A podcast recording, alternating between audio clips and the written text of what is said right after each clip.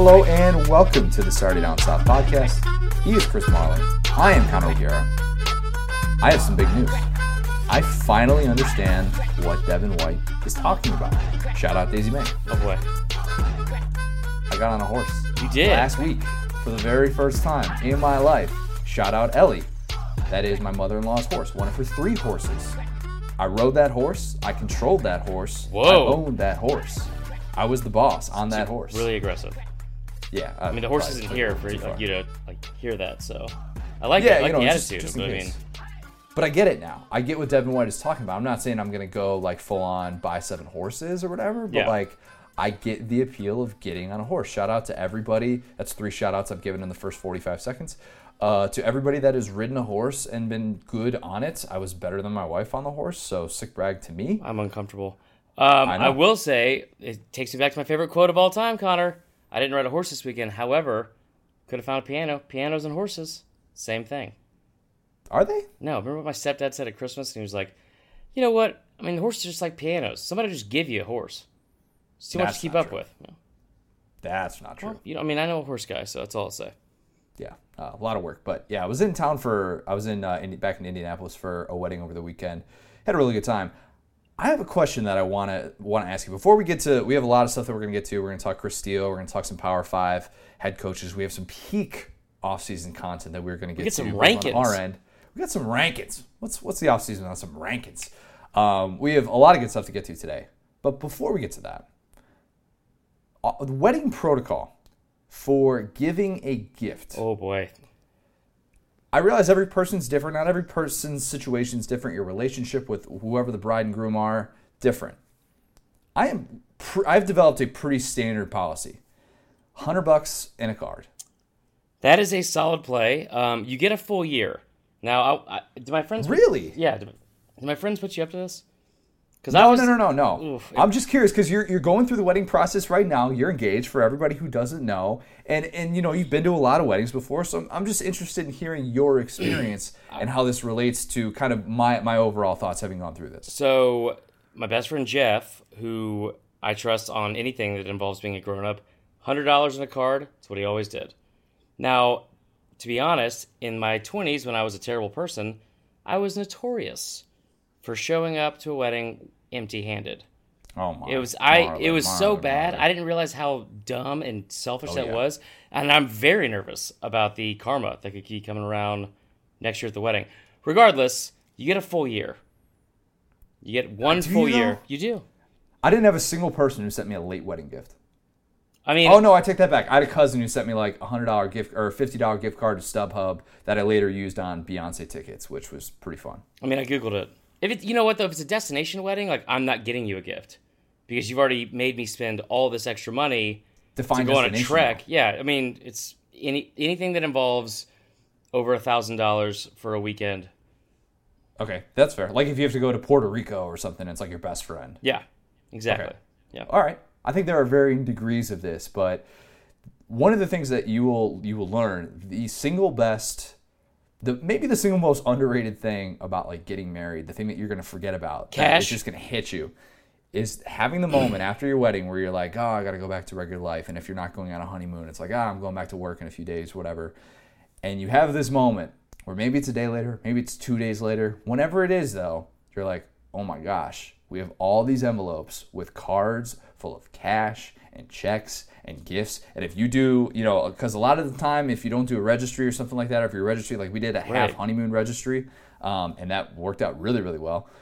It is amazing. And that moment, getting to experience all this is so fun. And not to be selfish or anything and say that's why you get married, but it's my wife and I still talk about that and look back fondly of those moments being like, oh my gosh, this was...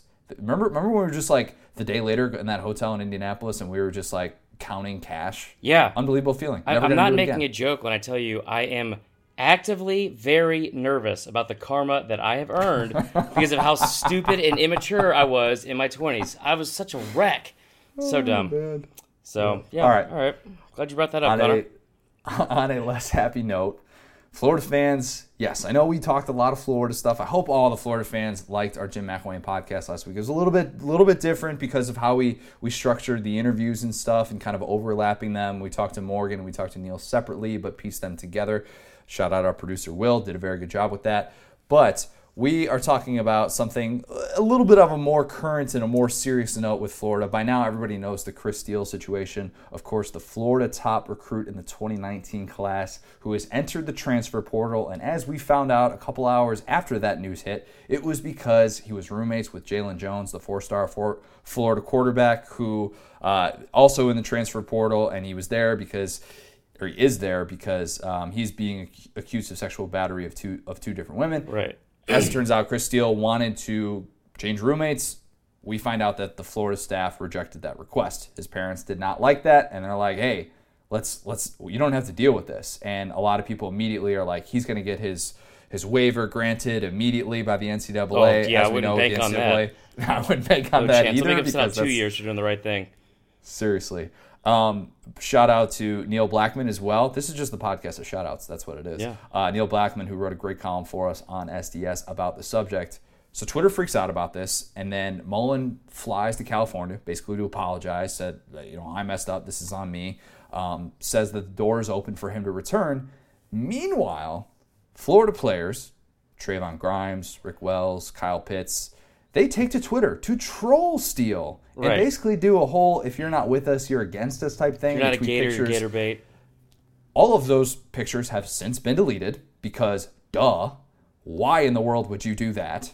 And Dan Mullen, all the while, loses 3 of his 5 2021 recruits that same weekend, and another 2019 four-star recruit is actually going to JUCO because he wasn't academically eligible. Right.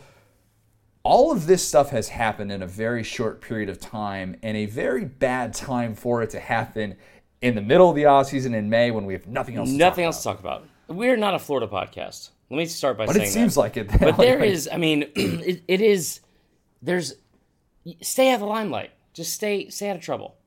And there's so many layers to this. Let's go back for a second. Like, this didn't just happen because he requested to have a new roommate or change rooms, and it was denied. He brought this up in January, like right after he enrolled. And, had a bad feeling. Right, and the reasons why were because of some concerns he had that I'm assuming were about the character issues of his roommate, which turned out to be pretty true. And yeah, that's not to say that, just because he's accused doesn't necessarily mean he's guilty, but like if you're being accused of this, obviously those concerns are confirmed, and you're correct to at least have some fears about that situation. Right. And so all of that comes to light, and you realize that, like, okay, this kid isn't just being high maintenance. He isn't just being a prima donna, any of those things. And every single, I guess, turn the story took, you realize, like, the kid made a really mature and responsible and, like, measured decision. And the reasons why were things like his dad saying, your last name stays with you forever.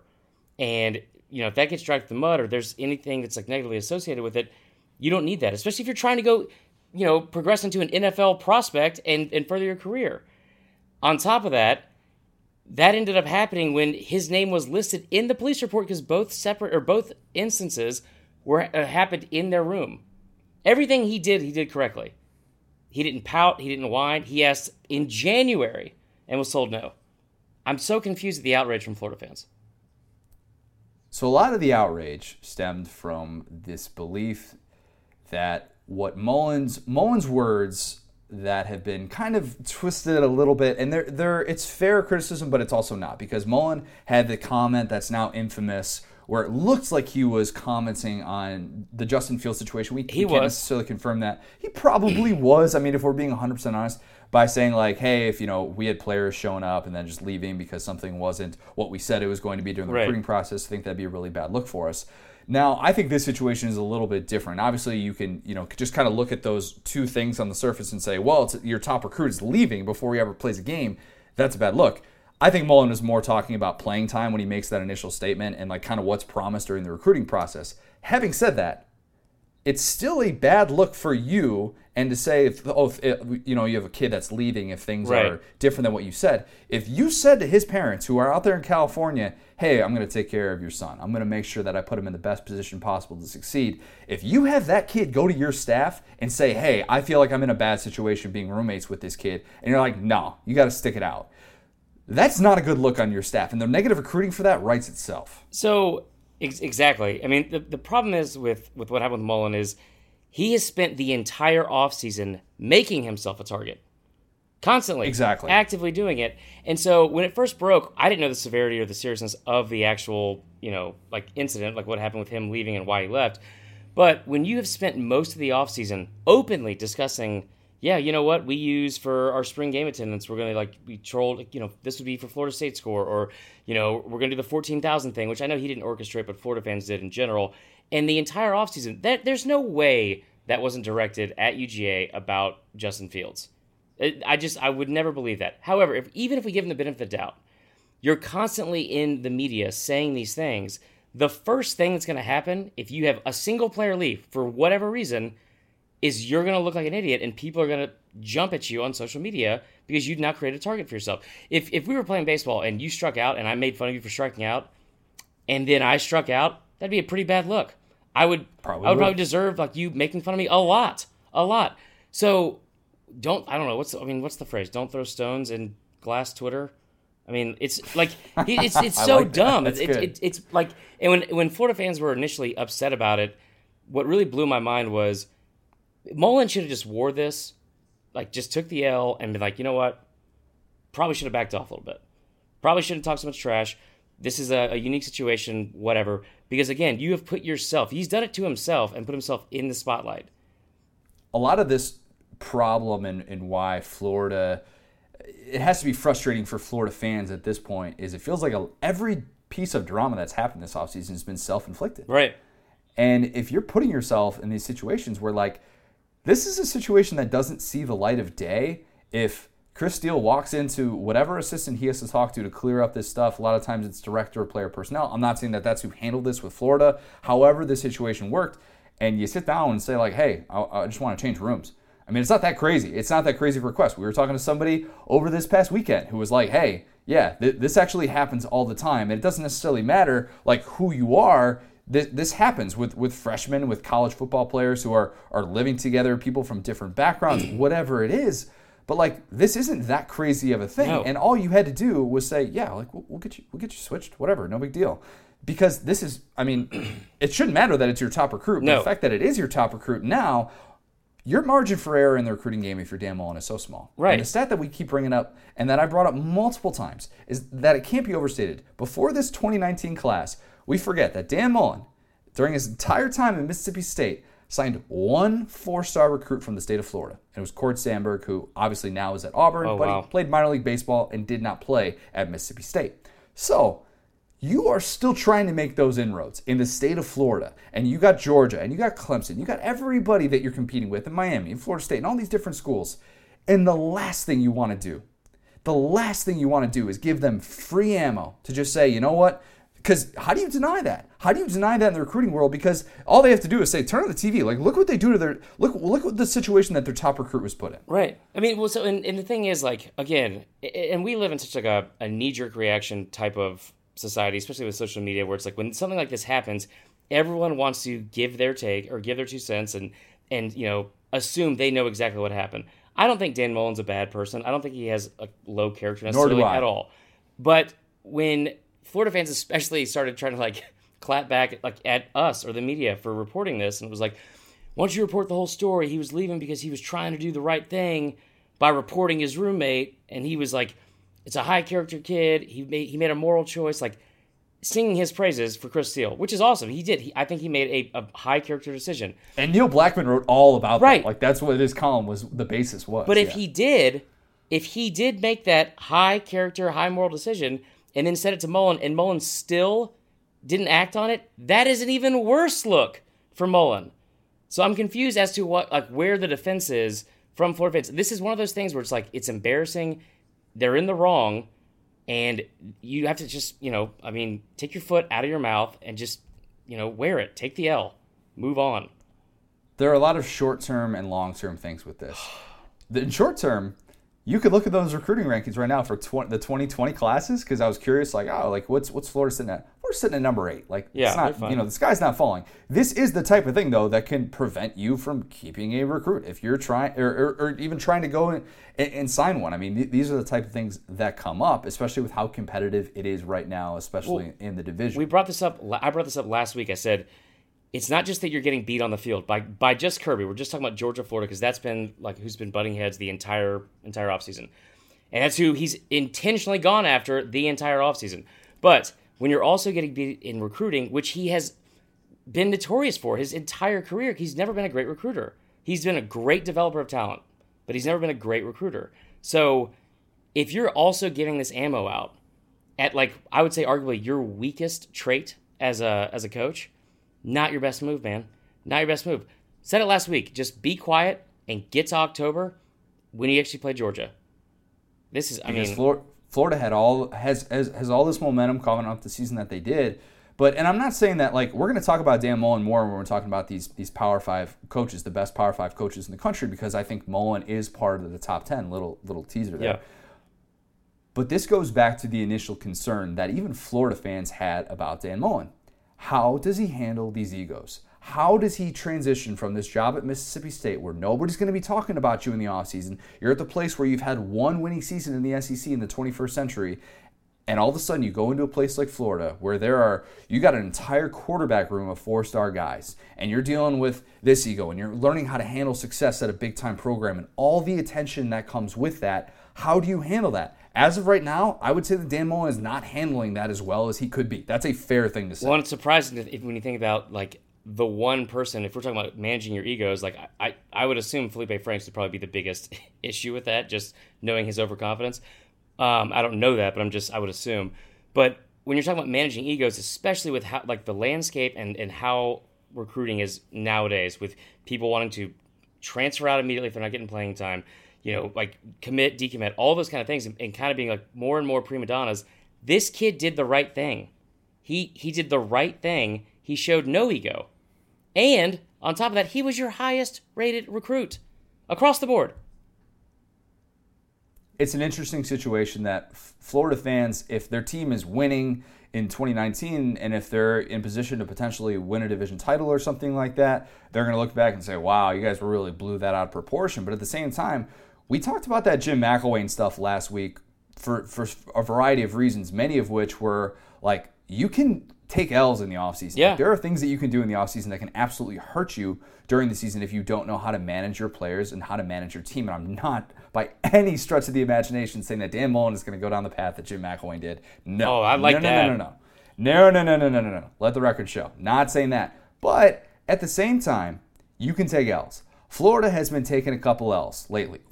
Even Florida fans, yeah, you can admit that. Like, this has not been the offseason that you were hoping and dreaming for. And now, okay, you got a couple months. You're going to have your coach speak to everybody at SEC Media Days, and you're going to probably maybe try and announce some more home and homes to cover up the fact that, like, you have this ugly situation going on. By the way, conspiracy theory. That's not a coincidence that Scott Strickland comes out and announces, oh, yeah, we're going to be playing Colorado. We're going to be playing Texas. The Colorado thing was a dud, but the timing of that, just keep that in the back of your mind. I mean, yeah. And, I think, like, I'm not trying to pile on here, but the good news for Florida fans, I know they're losing a lot of recruits, but luckily those recruits probably aren't rated high enough for Georgia to even steal anyway. So that's the good news. Whoa. Yeah, throwing some shade. Whoa. You just went there. I did. Dang. I'm sorry, Florida fans. Nice this whole time, and then you just had to throw that little jab in there. They were so angry this week. They were so angry. And, like, I get it's funny. I don't blame them for being angry, because there's a lot of conflicting things. Don't misdirect that anger. That's true. That's fair enough. That's fair enough. Let's get into our ranking of Power 5 head coaches. Well, we have not all the Power 5 head coaches. We ranked our top 10, and because every time we do a consensus ranking together, we end up, like, hating each other and, like, basically putting our podcast in jeopardy and threatening each other. No, we don't threaten each other. What? But I didn't agree with either of the last two things. So I have Stress Relief as my number one overall Power 5 head coach. I'll tell you why Stress Relief was a little bit underrated. No, I'm kidding. We're not going to get into that. We each did our own top 10 Power 5 coaches. And now we have a lot of similarities here. Our top 6, before I say this, we have the same exact coaches in our top six, but in different orders, if I'm not mistaken. Yeah. Why don't you go through yours first, and then we'll break down some of these agreements, disagreements that have been probably talked about a little bit throughout the offseason. You mean just list them off, or do you want me to? Yes, okay. Just start from one, go all the way up to 10. All right, 1, I have Saban. 2, how dare Dabo. You. 3, so 3 through 5, I feel like honestly 3 through 6 could be interchangeable. I have Jimbo at 3. Then I have Chris Peterson at 4. I have Kirby at 5. Then I have Lincoln Riley at 6, David Shaw from Stanford at 7, Gary Patterson at 8, Mark D'Antonio. You said it right. I've been practicing all day. At 9 from Michigan State. And then, so 10 is tough for me because I don't want to have the same exact top 10 as you. And I'm going to say this, and I don't even fully know if I believe it, but I'm going to say it because I feel like he needs the credit and deserves it. Coach O. That is bold. I based it off of if I was lining up and playing somebody else, and this is like this coach versus another coach. If it's him, and basically it was like him versus Harbaugh, him versus Leach, a couple of other fringe guys. I took Coach O. I'll explain why later. That's interesting because I do think this is how we need to think of this. If you have a season, your season ahead, you can pick any coach in America of who you want leading your team. Well, who would you go grab? I don't know about all that. Specific. I don't know. I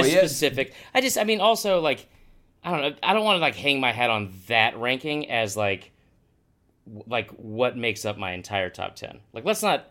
Okay. Yeah. I mean, I'm not saying that to you. I'm just saying in general. I don't want a bunch of people on the internet being like, this idiot head coach O is a top 10 coach in America. But I understand kind of what you're getting at though, and that the way that he is able to motivate his players, and the fact that this guy has, like I said, been extremely good against top 25 teams. I understand the Bama struggles, I get that, but 6-2 against non-Bama top 25 teams in the last couple of years. Yeah, I could get that. I don't have Coach O in my top 10. Well, I shouldn't steal my stats that I was going to throw out there, but yeah, I'll get to it later. That was my stat. Come on, I've been throwing that out all offseason, the 6-2 against non-Bama teams. I think that's it's right. Not, 6-2. So you have not been throwing that out correctly. What? 6-0 against top 10 teams. 6-3 against top 10 teams since 2013. All 3 losses are to number 1 Alabama. All right, fair enough. Top 25, he's 11-7 since 2013. He was interim. That's why I didn't. Well, and so to be fair, and again, I'll explain this in a minute because I was strictly comparing him to his resume to everybody else I had on the fringe, which is Brian Kelly, Mike Leach, who else is the other one? James Franklin, and Dan Mullen, and. Oh, James Franklin, no. I know. I figured you'd hate that, but I didn't include any of Coach O's career stats from Ole Miss. It's a long time ago. People can change. Give us your top 10. That's interesting. That's interesting. So, very similar. Like I said at the top, my top 10. 1, I've got Saban, even though if you read SDS over the weekend, what was that? You saw 2 different stories, one of which, the one that I wrote, saying let's chill on putting Dabo ahead of Saban, and the other, written by our editor, Chris Wright, who was like, hey, I think Dabo Sweeney's a better coach than Nick Saban right now. He is entitled to his opinion. I just love that it was hey, let's chill out on the fact that maybe Dabo's not better. And then it was let's not chill out. Boom, right there, let's not chill out. Yeah, whatever. Anyways, I have Dabo at 2. I have Jimbo at 3, which we agreed on. I initially had him a little bit lower, and I was going to dock him for some of the way that Florida State ended, and you could when the APR stats came out over the weekend, and everybody's like, oh, man, Jimbo really did not leave Florida State. No, he left it in shambles. He definitely did. But I think kind of doing what he did at A&M in year 1 redeemed a little bit of that. So I have Kirby at 4. I have Lincoln Riley at 5. Chris Peterson at 6. And I bumped him down just a touch, and I'll explain that in a minute. I have Leach at 7. I have Brian Kelly at 8, which I didn't feel great about. And then I do have Mullen at 9. And then the one that nobody's going to agree with me on, but I don't care because I could explain this till I'm blue in the face. But Fitzgerald, so this is the only one I want to yell at you about is the Pat Fitzgerald thing, because I feel like what we do with Pat Fitzgerald, and you've had this argument before with our producer Will, what you do with Pat Fitzgerald is kind of not as badly, but it's kind of what that guy did with the ACC, SEC rankings, where it's we're giving him a little bit more leniency and more credit because of the situation he's in. Because he's at Northwestern. Okay. Has Dan Mullen not also been given a little bit of the... And I'm not... Not by me! You didn't put Dan Mullen in your top 10. Not right. Yeah. So But I think it's a similar argument, because I don't think the average person would realize, like, oh, in three of the last 4 years, like, Northwestern's actually been, like, really solid. And Northwestern has been to a conference championship in the last year, and went to a conference championship last year, had 10 wins. I think they've had 10 wins in three of the last 4 years, too. They've had 10 wins three times in the last it's not 4 years. It's less than, it's like seven or something like that. I was pretty sure it was four, but anyway, you can look that up. They didn't have 10 wins last year. They had 9 wins last year. So, not 10? Yeah. Not 10. So they would have had, they've had 9. They've had a season of 9, they've had a season of 10, and then another season of 10, because they had 10 wins in 2015. Yeah. So he's had 3 10-win seasons since 2012. So that would be exactly 7 years. Okay. So that you are correct in that regard. 3 of the last 4 years, though. I broke this down because I think I saw, like, somebody went on Feinbaum a couple months ago. I can't even remember who it was. I think, was it Stuart Mandel? Might have been Stuart Mandel. Had a ranking of his top 25 coaches and put David Shaw and Gary Patterson ahead of Pat Fitzgerald, which I will, respectfully disagree with, because and the Gary Patterson thing, like, I think a lot of people throw him in there because they're like, oh man, like, TCU was terrible before him. And, like, if you actually, like, break down, okay, he's had the top 10 finishes. He's had 3 top 10 finishes since they've joined the Big 12. Here's my problem with why Gary Patterson was in my best of the rest and not in the top 10. In 4 of those 7 seasons that they've been in the Big 12, they've had a losing record in conference play. Yeah. I mean, that's not good. Like, you know how many times Dan Mullen has had above 500 record in SEC play? And that's the argument against him. I think Mullen, you give a little bit more of a break to because of the fact that Mississippi State, given the program history, and like we said with Pat Fitzgerald, the place that he elevated Mississippi State to, in my opinion, was at least a lot more respectable, where they were at the end of last 3-4 years, where they're a yearly top 25 team. That team was number 1 in the country at one point, late in the season, in November. Yeah. So, like, that's the only reason, and I'll just be honest, I said this to Will the other day, I think the only reason people think that Dan Mullen is a really good coach, and his resume is actually really impressive, and I went back and looked at it because I did not have my top 10. I have a lot of reasons why, but what he was able to do at Mississippi State is really impressive. But I think that we consider him, like, we took him from being, like, an above-average coach to, like, a good or maybe even great coach, strictly because of what happened for 5 weeks in 2014. That's fair. I mean, that's fair. There is a point to be made for getting a program that has just never been at the forefront, the upper echelon of college football, to getting it to that level where we're like, okay, can Mississippi State win a national championship? Like, is this a conversation that we're having? And once you get into that, that's a really good thing, obviously, for a coach to be able to have. And let's also, let's not dismiss the fact that this guy just took a 4-win team to the 7th-ranked team in the country. Like, that's worth. With 20 I know he had a lot of talent coming back. And 5 I know he had a lot of talent coming back. But that's still part of the equation. I'm not saying it's everything, but it's part of it. So I would include Mullen in the back end of my top 10. For that reason, I understand that a lot of people would have him even higher. And to that, I would say you need to at least get to a conference championship game before you're kind of like that high. Let me explain why you're wrong about Pat Fitzgerald first and foremost. All right. Okay, so I understand that over the last 4 seasons, they're 26-9 in the Big Ten. They've been really good over the past 4 seasons. However, they have finished ranked only 4 times in the 13 seasons he's been a head coach. He is 3-20 all time versus what I call the big three of Penn State, Ohio State, and Michigan. Right. His overall career winning percentage, I believe, is 96 and 70, which is not bad. Mm-hmm. And I understand he's at Northwestern. He's done a lot of great things for that program. However, you're in arguably the weakest division in all of college football. It's completely lopsided in terms of the actual talent and ranked teams in the Big Ten. You do get 3 crossover games now in the Big Ten. Yeah, and I just told you what he did with those crossover games with 3 and 2. Right, I mean, against the headliner crossover teams. Yeah, so, I totally get that. But when he's also at 96 and 70, that is the winning percentage, I think, is 578, which is 26 spots behind Kevin Sumlin. 37 spots behind Kyle Whittingham, who also have coached at least 10-plus seasons and over 120 games. I would agree with that. I would also kind of say that Kyle Whittingham took over Urban Meyer's program, and Urban Meyer left it in pretty good shape.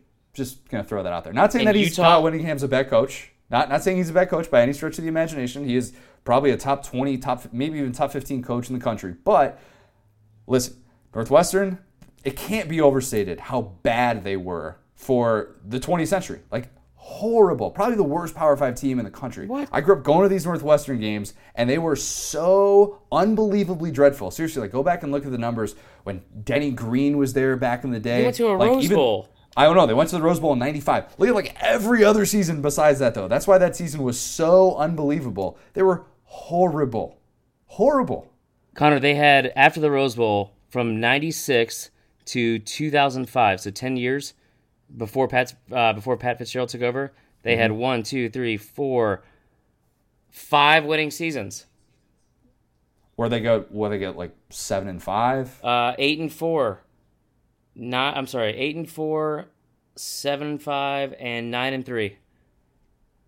All right, that's fair. That's fair. There's nothing wrong with that. I put Pat Fitzgerald in that category because I think that he has got Northwestern to a place where it is a yearly top 20 team, and that is not a difficult thing to do at that place, at that program, given all the restrictions that you have from an academic standpoint. We don't need to talk about Pat Fitzgerald this entire podcast, though. We can move on to somebody else. The guy that I think is somewhat controversial in this is Brian Kelly. I thought we were doing Mullen. Oh, I thought we already did Mullen. No, you did Mullen. Let me tell you about Dan Mullen and his career record against ranked teams. So we had this conversation a couple weeks ago because I admittedly don't think I gave Dan Mullen enough credit for what he's been able to do as a head coach, especially at Mississippi State. So, I think part of that's because of the fact that I never felt like he won any big games. His overall career record versus ranked teams is 10-34. That's bad. Yeah, and I think, 6 of those 10 wins came in 2 total seasons. Against top 10 teams, 6-15, and all 6 of those came in just 2 separate seasons. That's 2014 and then 2018 at Florida. So I get what he was able to do. It's incredibly impressive what he was able to do at Mississippi State when you think about, I think they had 8 of, 9 seasons in a row that were losing seasons before he took Mississippi State to a bowl game in 8 of 9 years. They'd only been to 13 in the program history. They had 7 losing seasons in the previous 8 years before him, 6 of which were 3 wins or less.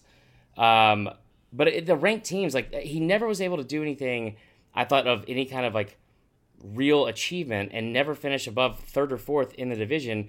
And I think it was great what he did at Mississippi State, but why are we giving him such a pass when he didn't really win anything of significance? It's a fair point. I tend to think that in terms of just your ability as a coach, I think a lot of it has to do with what you take over. And I think that where you inherit a program and what you're able to do with it in terms of culture and yearly, not just have the one random season, but be consistently there, I think is, an indictment of who you are as a coach and what your variance is as a head coach. So I tend to give him the benefit of the doubt more just because I think getting Mississippi State to that place during the playoff era where we're Mississippi State, top 20 team, on a yearly basis. That's not crazy. Win 9 games, to elevate a culture and to elevate a program, it takes so much time in college football. It usually does. And when you're not a traditional power, we've seen how difficult it is to get to that level. And I'm not saying Mississippi State is on the level of Alabama or Clemson or anywhere near that. Right. But I think that you still have to give him credit. And I still think that he's one of the top 5 best offensive minds in the sport, especially after what he did last year. And that's part of this too. And maybe that actually kind of feeds into why I didn't put David Shaw on my list and why I have not given him necessarily a top 10 spot yet is because... Okay, hear me out on this. David Shaw is considered a top coach by many, and I would put him in probably top 12, top 13 guys. But if you're an offensive mind, how have you only had a top 30 offense twice? He's an offensive mind? He's an offensive mind. He's an offensive guy. I assumed he was a tight ends coach or defense. No. See, that's the thing. Their identity is defense. And their identity is having a guy like Derek Mason, who's been a great defensive coordinator. And I'm blanking on the name of their most recent defensive coordinator, but he's, I think Pritchard, that ring a bell? But he's been there for the last 4 years. But he's been there for the last 4 years as well, and their defense has been the heart and soul of that team. And so, to me, yeah, he took over for Jim Harbaugh too, by the way. Which Harbaugh only had more than 8 wins one season out of the 4 he was there, though. Yeah, I know, but I mean, I would also argue that the last season that Harbaugh was there with Luck, and I understand he had a quarterback change after that, but that program was in a much different place when he left it to David Shaw. I would just say that. I mean, I wouldn't disagree with that. I will, like, circling back to, again, why you're wrong about Mullen, he had one season in 9 at Mississippi State where he had over 500 winning percentage in conference play, and he only finished ranked 3 times, Connor. 3 times. They're not a top 20 team. Moving on to David Shaw. Here's why David Shaw is a really good coach, and I completely agree with you with the fact that he is a really good coach. He is a really good coach. I think a lot of his stats, I don't want to say they're inflated, but they're a little bit skewed because of the early success he had when he first got there. And don't get me wrong, you're not wrong about saying he inherited a decent program because of what Harbaugh left it. He was 12-1 in his last season. That's Andrew Luck's last year, but Andrew Luck wasn't coming back for Stanford. You know what I mean? I know they had a quarterback. Them and Michigan State have had the same exact 2 leg brace wearing quarterbacks, old white kids. They're 23 or 24 with some weird red scruff for a beard. I feel like they're interchangeable at quarterback. He's 82-26 in 8 seasons there, which is 6th among Power 5 coaches with a minimum of 50 games coached. He's never had less than 8 wins in a season, 5 with 10 or more. Finished ranked in 6 of the 8 seasons. Also, this is why I'm most impressed, is because his record against ranked teams, he's 25-16 all-time versus ranked teams, including 10 wins versus top 10 teams in 8 seasons. Also, the reason why this is even more impressive is when you talk about the stuff with Pat Fitzgerald and Dan Mullen and the academic hurdles. So it's not just the academic hurdles, it's the fact that Stanford they know who they are, and so when they're recruiting a player, Stanford offered the least amount of scholarships out of any Power 5 school in the country last year. They offered 74 total football scholarships to fill a class of 25. The average Power 5 school was 232. No, don't get me wrong. What he has built there is impressive. I think the knock on him, though, is the fact that, one, he didn't take over a program that needed to be completely rebuilt, and 2, he did not take over a program and all of a sudden elevate it from what his expertise is supposed to be. That's my problem. Whereas Mullen, Mullen is still one of these great offensive minds, and he goes to a place like Florida and how big of a disaster that offense was, and he totally elevates it and changes around the culture and fits it to the skill set and works with Felipe Franks and guys like that. So that's the difference for me in what I evaluate as a good coach or a top 10 coach is a guy who can take something and totally elevate it and turn it around. David Shaw is very good, don't get me wrong, but I would tend to probably favor Mullen in a situation like that more than him. It blows my mind. We've watched one of those coaches actually win something of significance. No, it's fair. That's perfectly fair. That's part of this. How about this question? Because I went a little bit back and forth on this. The Lincoln Riley against Kirby thing. That's now you could just look because we have them ranked right next to each other, right? Yeah, you have them. I have Kirby. Yeah, 5 you have Kirby and Lincoln 6. Right. So that's super interesting because obviously they faced each other in the Rose Bowl, right, and Kirby got the advantage. Win that game, and I think if he doesn't win that game, he's not being ranked ahead of Lincoln Riley. But he did win that game, and it was gets to ultimately play for a national championship, and that's the thing that Lincoln Riley hasn't done yet. Yeah, agreed. Some would probably argue, though, the 2 Heisman Trophy things in his first 2 years should put him at number 3 on this list automatically. See, I think that shouldn't be. I mean, it's impressive to add to your resume, and it's awesome to from a recruiting standpoint. But especially if all the arguments we're using, for and against these other coaches, where it's think of all the obstacles and hurdles they have to overcome with their own, that are from their own program. I mean, you want to talk about walking into just an absolute dream. You get Baker Mayfield, sure, and sure, you get Kyler Murray. Kyler Murray is he will go down, in my opinion, as one of the most incredible athletes, I think, in all of professional sports history, because of the fact that, Bo Jackson was an incredible athlete and played both sports. However, no one has ever been drafted in the top 10 in the Major League Baseball draft and the NFL draft. It's crazy to have 2 number 1 picks, 2 Heisman Trophy winners. The reason why I'm not as impressed with that is because his offense is fantastic. He obviously puts them in great situations. But he didn't beat Kirby. He didn't really look close to beating Bama. They are 24-4 in his 2 seasons, which is incredible. However, it's also 0-2 against the SEC, and I think he's 6-3 versus ranked teams. I mean, that's not even a bad record. I would put him behind Kirby because the fact that, like, I think what Kirby's had to build more, I think, at Georgia. And also, there's no way Lincoln Riley can keep up this pace. Well, when Jalen Hurts wins the Heisman. If Jalen Hurts wins the Heisman, I'm going to lose my mind. Lincoln Riley will be the best coach in the history of the world if that happens. But, I mean, like, it's one of those things where it's like, I feel like a lot of times it's like Dak Prescott became a great quarterback because Mullen was able to develop him into a great player. Right.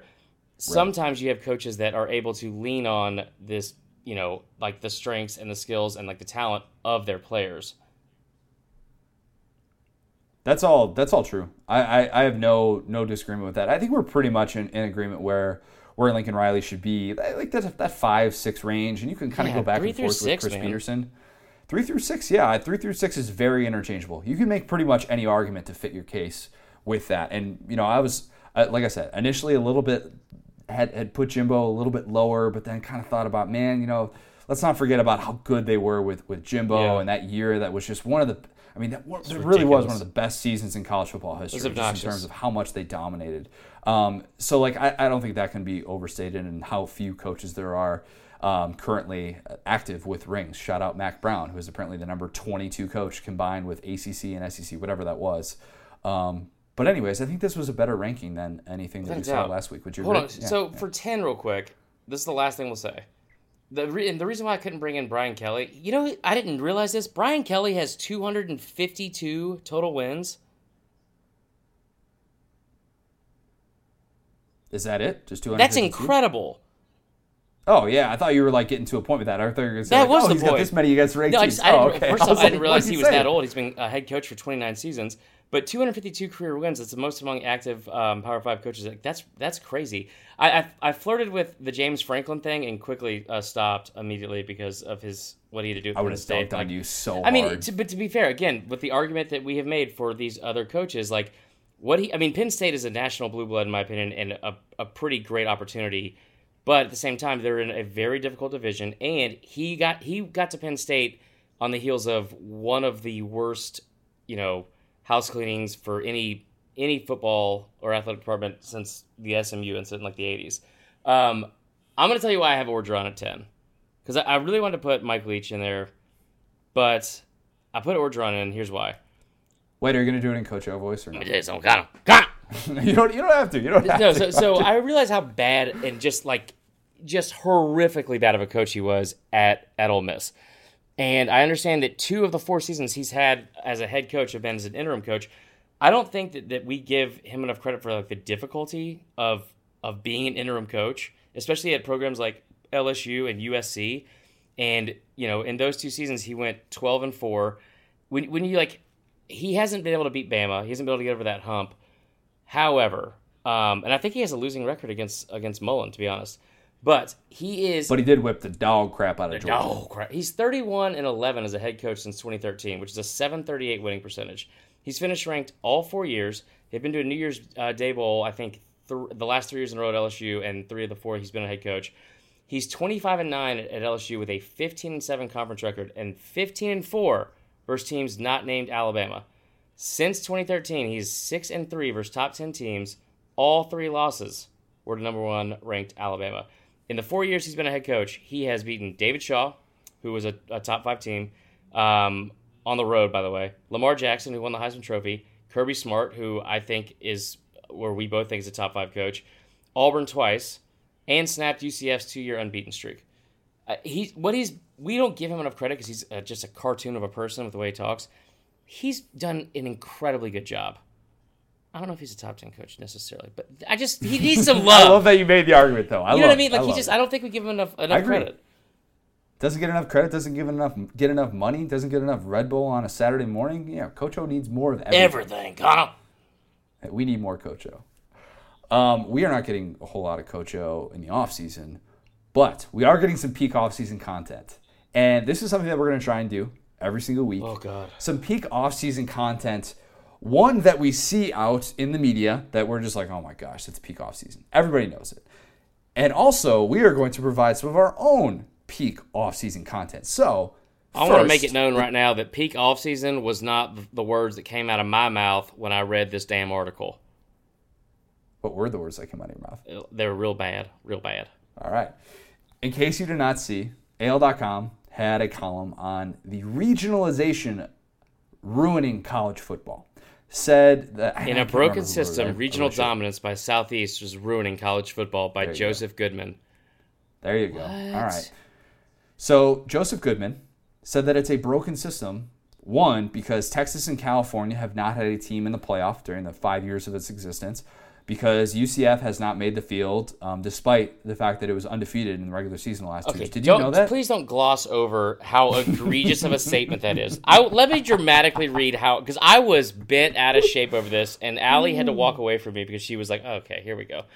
Yeah, that's because this person writes for AL.com, and it's obviously like, it's like almost like a Jerry Springer type thing. Like this, he seems like the kind of person like you write for an SEC audience in a thriving SEC city.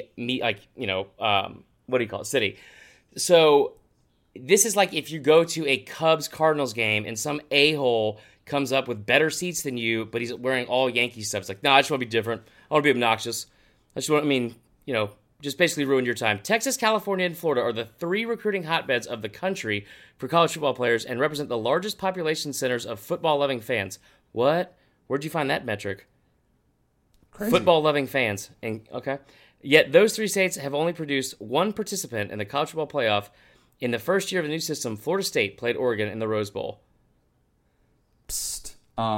College football recruiting is more national than ever, and everybody can get to the state of Texas and California and Florida, and they can fly there, and they spend a lot of time there, and they definitely know that those programs or those states are really talent-rich. But those are also a good idea to get down population centers of football-loving fans in California. That's why they don't want to stay home.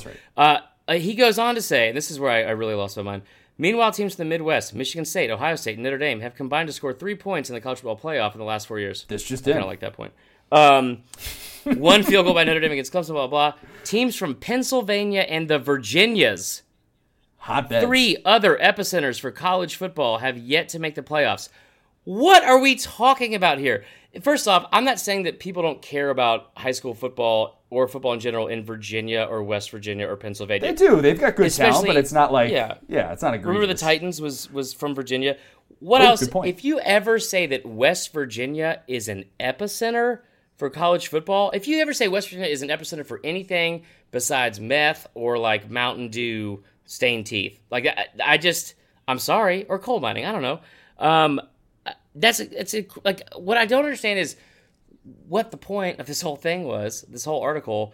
But basically, it's not fair to the other teams from states that have a lot of good football players that don't have good football teams. Yeah, which is weird because he argues that, these states have all these great, these are talent-rich states and they should be getting to go to the playoff. And then he's like, but there's where all the recruits are is where all the teams are going to the playoff. It's like, wait, what's the point that you're trying to make? So he never says how the sport is broken. Never says like, the attendance is just tanking right now or TV rights deals are going down the tube. Just says that it's ruining it in general. Just basically pointing out like, you know what? Clemson and Bama have accounted for half the playoff berths, and this probably means something. So, like, is there a column here? Is that what we're doing? I'm glad that AL.com does great work. That's a very not reasonable and logical and measured response. That's the actual point that we should have made instead of me just yelling incessantly. I mean, so the last thing he brought up was he said Alabama starting quarterback Tua Tagovailoa is from Hawaii and grew up a fan of teams in the Pac-12. Alabama starting running back Najee Harris is from California. Alabama star receiver Jerry Jeudy is from South Florida. They came to Alabama to win national championships with Nick Saban and then go on to the NFL. And good for them, but it's not good for the sport, though. So this just in, guys. If there's anything we've learned from the offseason, one, you stay in your assigned rooms. You're not allowed to go anywhere. Two, Coach O's a top 10 coach. And three, whatever state you were born in, you will stay there until the end of your life and your last dying breath. It's like Hunger Games, but with football. Your state is your family, all right? You need to own that. I think Tua needs to show a little more appreciation for his Hawaiian culture. I think he really doesn't get back and give enough love to his roots. I think that's the real problem. It's just, I don't wish it was dumb, ridiculous, so man. It was so you know what? That being said, guys, why don't you send us in your worst take, your absolute worst take? We'll read it on air. Best ones will win a prize. But yeah. That was tough. Yeah, that's rough. Peak off-season content. Yeah. Our peak off-season content. Oh, yeah. I think everybody's going to enjoy this, actually. So the NCAA softball tournament, starting up, in case you haven't heard, all 13, yes, 13 SEC teams are in. Sick brag, SEC softball, boom. How do you like me now? Shout out Holly Rowe. She's probably going to be everywhere doing all the reporting because that's what Holly Rowe does. She's everywhere. It's the third straight year they've done it, Connor. Third straight year. Pretty impressive. It's really impressive. Yeah. You got to ask, is there bias towards the SEC in college softball? Oh my God, they brought that up this morning. My column. So we came up with SEC beer softball league teams. Now, we had one former coach, one former player, and 8 current coaches. We came up with a starting lineup with a batting order and what position they are playing. This is our peak offseason content. Don't say it like that, especially on the heels of that idiot from AL.com. I mean, guys, you want rankings? You want stuff to help get you through the offseason? How about fantasy sports that we're making up purely hypotheticals of a beer league softball team just strictly made up of SEC coaches and from Wait a minute. Did you copy my top 4? No, we have the same exact first 4. No, and I also want to say this. This was supposed to be a very fun, like, kind of, you know, not very serious exercise that we were going to do. And I thought it'd be very fun for the listeners because, you know what I mean? You know, we got to get through this time together. We can't just keep talking about Game of Thrones online.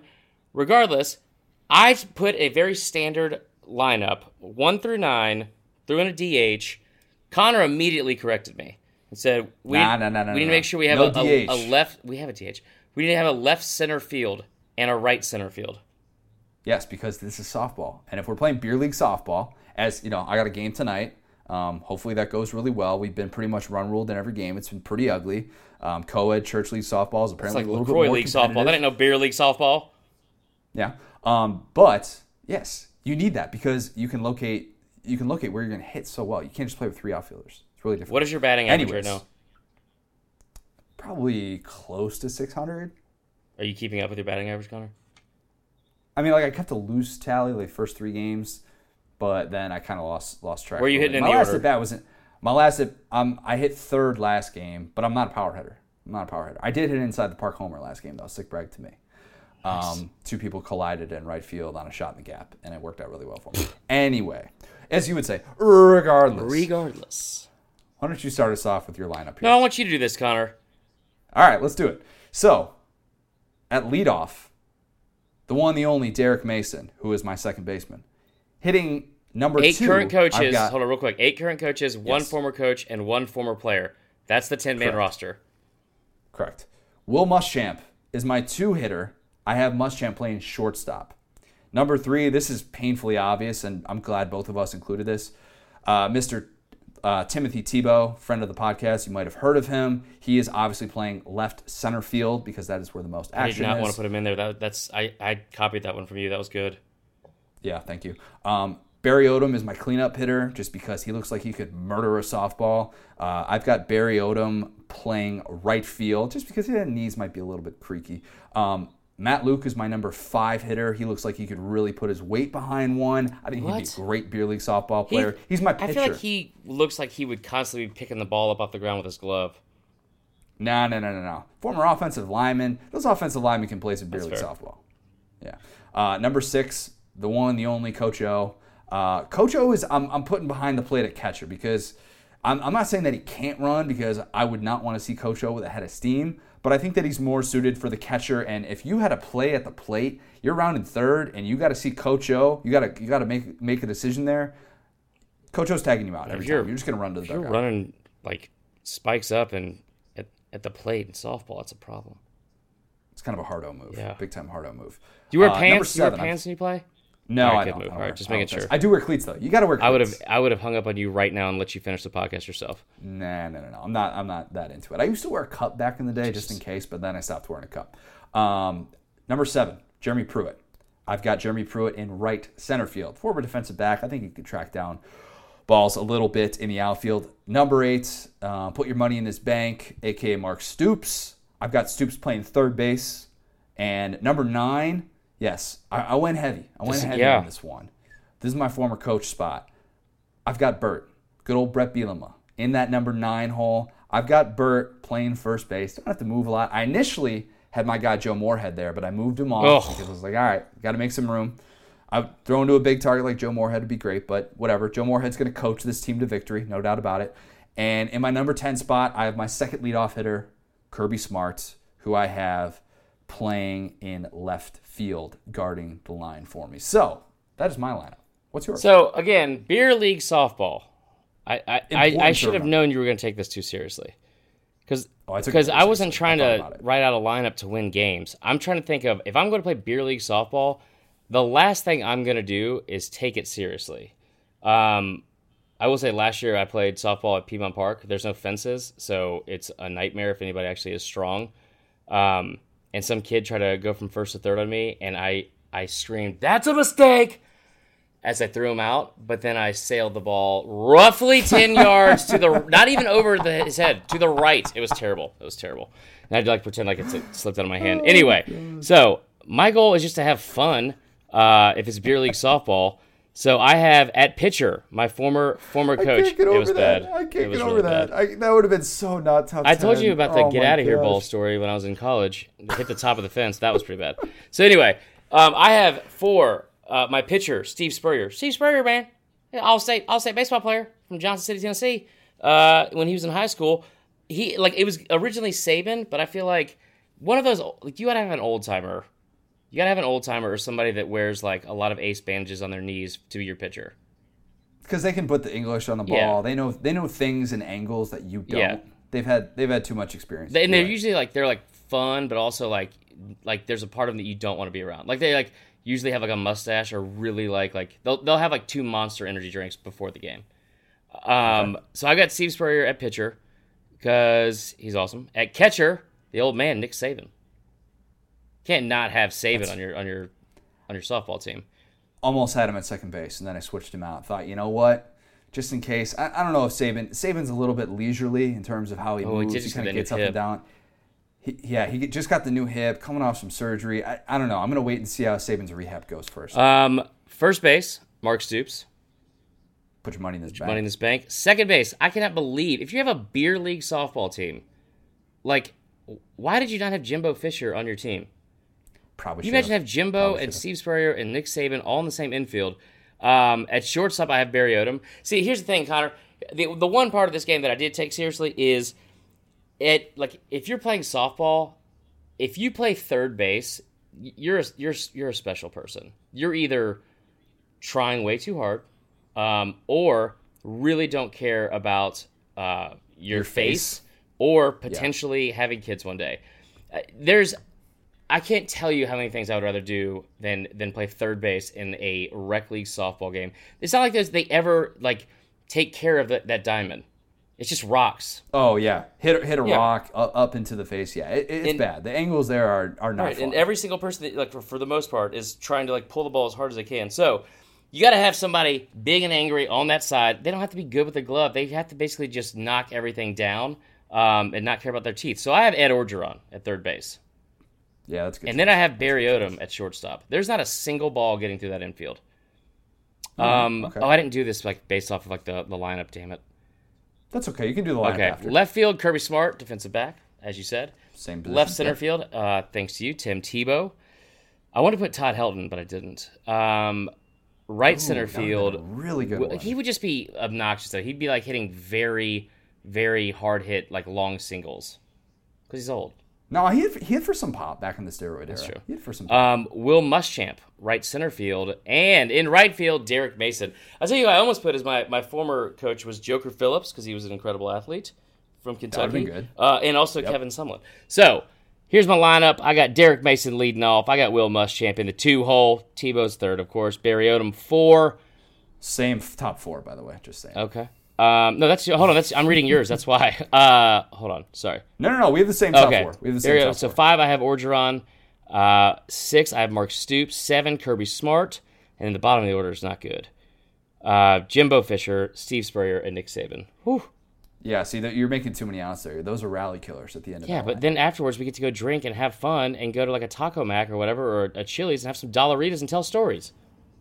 Why can't I just invite Saban and Joe Moorhead and Jimbo Fisher to my and Dan Mullen? He'd be there. Dan Mullen would be on first base, you know, sitting there talking about analytics or something like that, and wearing his pleated khakis and being like, "Hey, you should actually let the first pitch go because chances are, like Dan Mullen, you know, he's a schemer. He'd be coaching first base." That's not bad. Yeah, I would. I mean, that whole sentence is probably why Saban would not want to be like come hang out with your softball team, though. Let's be honest. Yeah, no, that's probably true. That was fun though. That was good offseason, peak offseason content. Tell us where we're wrong. Oh man, I want a Capri Sun, some orange slices. Moving on. Speaking of wrong, you've been wrong a lot today, but you've handled it well. I'm just saying, statistically. Right. No, I'm kidding. So fourth and wrong this week. We had some good submissions, probably because I was like angry and like semi-threatening our audience if they didn't have some good ones this week. So each and every week we have four separate submissions of questions or advice that our audience wants answered, non-football related, of course. So your first question from Michael Luker on Twitter. What is your worst high school memory? Ooh, this is tough. I'm going to say like senior year turnabout where my high school girlfriend, everybody knows, you know, unless you married your high school sweetheart, congratulations to you. You're part of like the 3% of the humans in this world. My high school girlfriend threw a temper tantrum at like we call it turnabout dance where the girls ask the guys. Like a Sadie Hawkins? That's in the spring. Yeah, same thing. But we're Yankees, so we don't call it that. But yeah, she like threw a temper tantrum and basically like stormed out and threw a fit for like no reason whatsoever and was mad the entire night, like ruined our entire group's night just basically for no reason whatsoever. So yeah, that wasn't fun. Oh wow.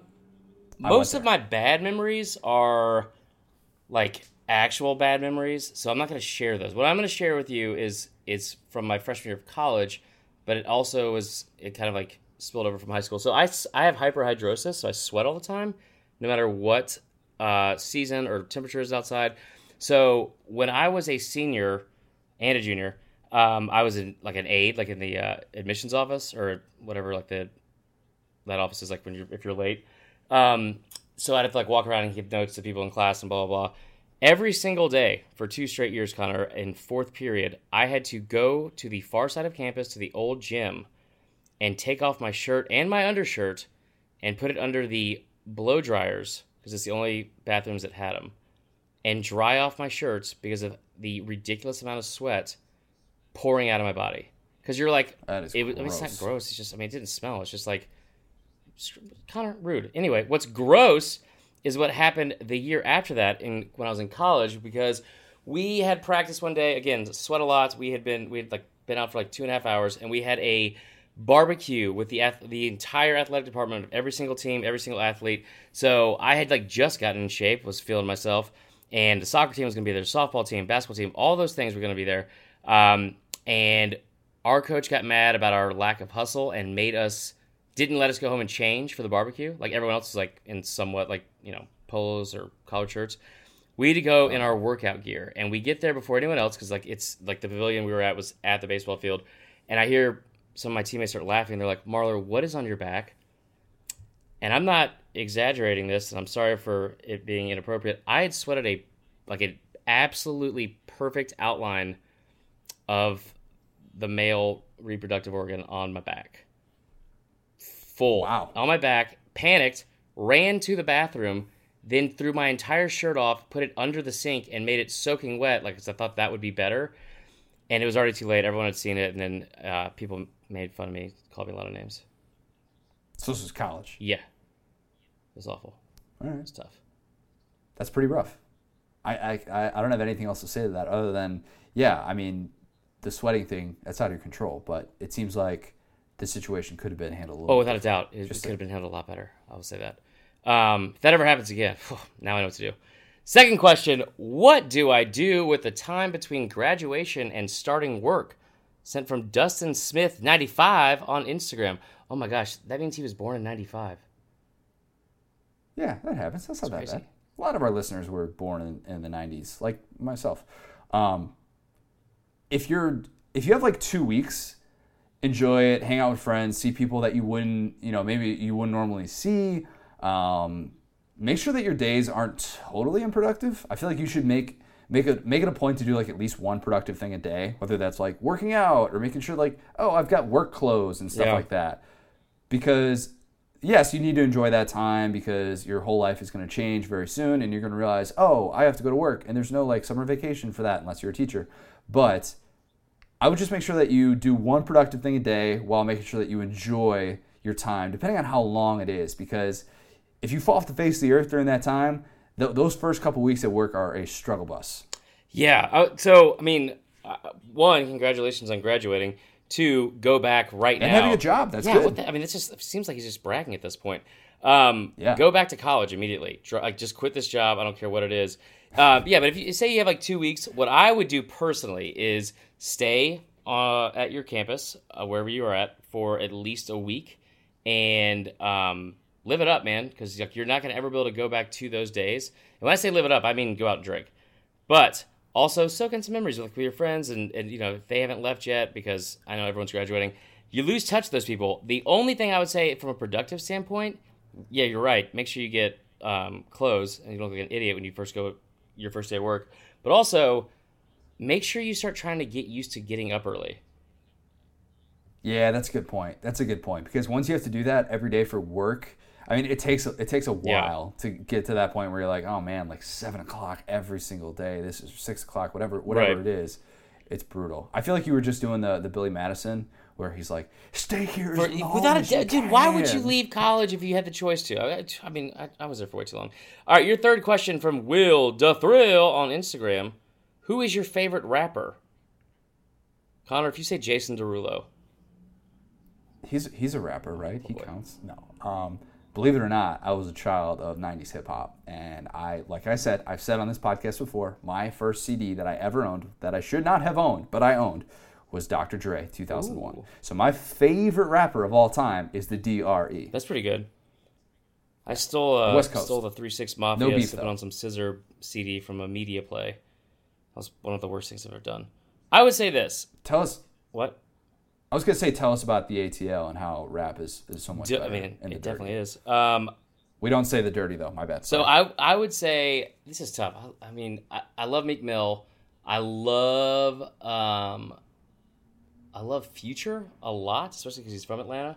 But I think... Shout out Sierra. Yeah, exactly. I would say probably of all time is Childish Gambino. His last couple albums haven't been my favorite, but he's from Sun Mountain. He's got incredible lyrics. He's just so smart. So Childish Gambino is probably my favorite. I'm going to regret saying that later, I'm sure. And last but not least, your fourth question from Andy Goins. Once again, what is the worst non-sports injury you've ever had? So I realized this is non-sports injury, but this did not happen while I was playing a sport. I was a sports camp counselor back in the day, like 10, 11 years ago. And we started doing this thing amongst the counselors where we would give each other dead legs, which sounds bad, and it is. So the way that we did it was you take your knee and you knee somebody in the thigh. And if you've ever experienced this, you know what I'm talking about. Your thigh basically will fall asleep after this. Or like, you know, you get it like right in the quad. You take a knee to the quad and it hurts. It's not like a smash, but it's just enough. It's a little bit of a bump to just be like, wow, this sucks right now. So one of our counselors one day, as kids were leaving camp that day, was coming up to my right to dead leg me. And somebody behind me let me know, like, oh, watch out. And so as I turned to my right to see the counselor who's coming up to dead leg me, I turned my knee, and his knee hits my knee, and he dislocates my knee badly. Ooh, that's the worst. I fall to the ground. There are kids still there. There are kids that are like, Mom, is he okay? And I'm like, yeah, I'm fine. And I'm like doing whatever I can. This is back in the day, pre-Connor, no more cursing, to not curse. That is my goal in that moment. So if you've ever experienced a knee dislocation, which I have now 3 times, not fun. So yeah, I would say that's my worst non-sports injury. The 2 other times I dislocated my knee were both sports related, so it doesn't count. I mean, I broke both my hands from being drunk and punching a wall like an absolute idiot. That's got to be the... Wait, both? Like, how far apart were they? Several months. It was the worst. I guess it's hands down the worst. One time my mom got super glue in my eye. That was tough. It's got to be the hands thing, because it was, like, so dumb and stupid. And, like, I broke my right hand, didn't go to the hospital because I was like, I'm sure it's fine, for, like, a week. And then, like, once the swelling went down, it was like the bone was actually broken in half. Like the outside bone of my hand was literally split in half on top of each other. And then, like, I don't know. 6 months later, and I told my mom that I had like fallen playing like ultimate frisbee or something stupid. Oh yeah, and your mom didn't believe it. Patty Sue knows. So like 6 months later, same stupid dumb thing. Me just being like a douchebag, I guess, in college. Like I literally reared back with my right hand, and I was like, no, that's stupid. Then I hit like a giant wooden door, like it's like big oak wooden door with my left hand and broke it immediately as well. It was the dumbest thing I have ever done in my life. Except saying that cigarettes are your favorite. Yeah, I mean, there's a long list, but that definitely tops it. And then, of course, like probably like 6 months later, my mom was like, I was like home for Christmas, and she's like, "Hey, so me and Russell, my stepdad, have a question. How long are you gonna continue pretending that you broke your hand from falling in ultimate frisbee? We know you got drunk and punched a wall." I was like, "All right, cool, thanks, guys." The fact that you would ever try and keep something from Patty Sue is just—it's inexplicable. You gotta, at this point, you gotta just assume that I'm an open book more so now, but at the time that was pretty embarrassing. All right, yeah. So up next, before we close out the show, we've got Mean Tweets with Marlar. And so we started this last week where we go over the rudest things that I've read on the internet this week. And they're both Florida related. So we've got from Hertz Investigator in response to a tweet that we wrote, said, on a scale of 1 to 14,000, how much does Dan Mullen regret saying this? He said, I don't think sociopaths with no self-awareness are capable of such feelings. Whoa. Wow. Dan Mullen's sociopath? I don't know. Like, that seems a little much. And then last but not least, this was on Instagram when we posted the same exact quote. It was the same exact day. And it was literally a day after we had posted the Mike Bianchi quote about how Georgia's the most overrated program in the country. And... what is his name? Jeremy Florida Lee on Instagram said, nice try with you justification there, except you by far bash on the Gators more than any other team. Religiously, should think about changing your name to Licking UGA's Bowl or give me a few I can come up with better. I don't... Just one of them, which I thought was unique and specific. Yeah. And I told him, I responded, I said... absolutely, man. Take your time. There's a lot to unpack there. He never responded, so. It's an interesting name, though. Licking UGA's Ball. I don't think it would have the same ring as Saturday Down South. It doesn't market very well. Like, I don't know. I think from SEO standpoint, it's a lot. Yeah, I haven't searched that in a long time. Yeah. It's kind of a mouthful there. Nice. But yeah, those are good. Keep sending us more things. You got hate in your heart. Let it out, y'all. You said that a lot, but I love it every time you do, because I go back to a place where once upon a time, I'd like to think that you would have been part of this too, right? With what? With the mean tweet comments. Like if we go back, Connor, and really like dug into literally some Marlar Twitter in history, the same window of me having this job. Yes. You have any idea how long it took for me to delete all my tweets when I first got hired? It was, oh man, it's a rough. It was the worst. All right, let's close out with It Might Mean Too Much. By now, you might have seen this. I realize this has just been such an SEC East-dominated podcast, but offensive lineman recruit Tate Rutledge, shout out Laura Rutledge, who has been on this podcast before, once upon a blue moon, way back in the day. Tate Rutledge committed to Georgia over Tennessee. He's a top 40 recruit in the 2020 class. So his dad takes off a Tennessee decal on his truck. He's a lifelong Tennessee fan, but he's like, no, I'm going to support my son. He's got the Georgia plate now. He's putting on the front of his truck. So that's not the It Might Mean Too Much, because that's actually like, oh, you're willing to like change fan bases for your son? That's like actually pretty, you know. He got in the car and never came back. Like, way to go. So the initial tweet from Cody Chaffins? I don't know how to say his name. It got over 2,200 likes and counting. And the fact that this is actually a story of like father of recruit takes off decal on car is one, peak off-season content, and two, peak SEC Twitter, because the replies to this were absolutely hilarious. The first person that I saw that had like a really good reply was, look at how easy that sticker gave up, because there was video of him pulling the sticker off, which was so funny to watch.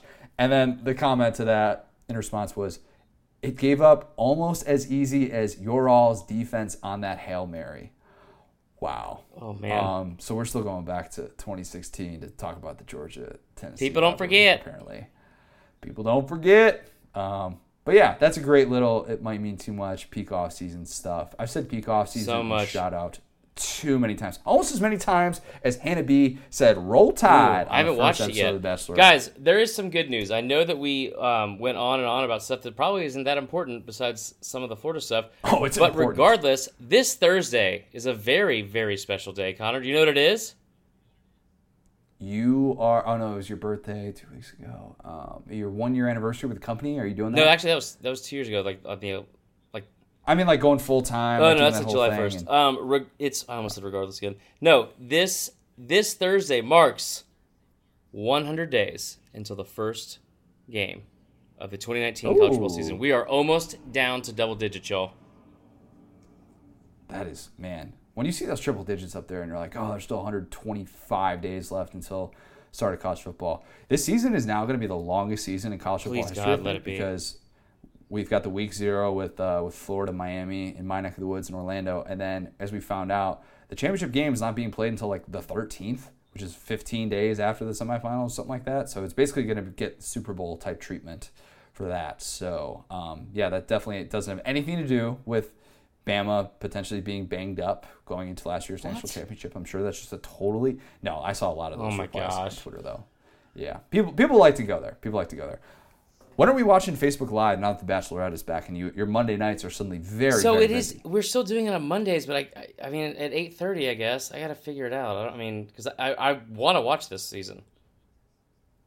Got to DVR it because Hannah B is all sorts of SEC. She's going to go on a date to Bryant-Denny Stadium. Let's be honest. We know that's coming. She already had like the shots of back in Tuscaloosa where she's like, everywhere she went, it's just Roll Tide. Like, I don't think they said any other words. She was in Ramajamas for when she was meeting with Chris, what's his name, before the show started. Chris because Harrison. First off, I think her and Chris Harrison should date. They got a thing. I think Chris Harrison's married. No, he's not. He's divorced. I think he's married. Trust me, Allie told me. Right. But regardless, I'm going to watch it because it has something to do with Alabama. However, I can already tell I am going to get peak offseason irrationally upset the moment she takes one of these a-holes on a like special date and it involves anything involving Bryant-Denny Stadium or Saban. I'm going to be mad. Saban's name was dropped 45 minutes into the episode. It took that long? I should have said an over-under on that because I think the over-under would have been like 15, 20 minutes. Yeah, she said Roll Tide pretty early. She did. Oh, yeah. If you're playing the Bachelorette drinking game of Roll Tide, I'm sorry. It's almost not even fair. You really shouldn't do that at this point. Just save your liver. But anyways, we will be back next week. I think we're going to have a guest next week. A first-time guest, I believe, is the tentative plan to have this person on, potentially to talk about some LSU stuff, some bigger picture stuff with the SEC. That's a little bit TBD, though. A little peel behind the onion there. But make sure that you're watching Facebook Live. Make sure that you're following us on all forms of our social media. Follow us on Twitter at the SDS Pod, at CMarlerSTS, at CJ O'Gara. Coach O, you're a top 10 coach. What do you have to say for yourself? It finally means too much. Thanks, guys. We'll talk to you next week.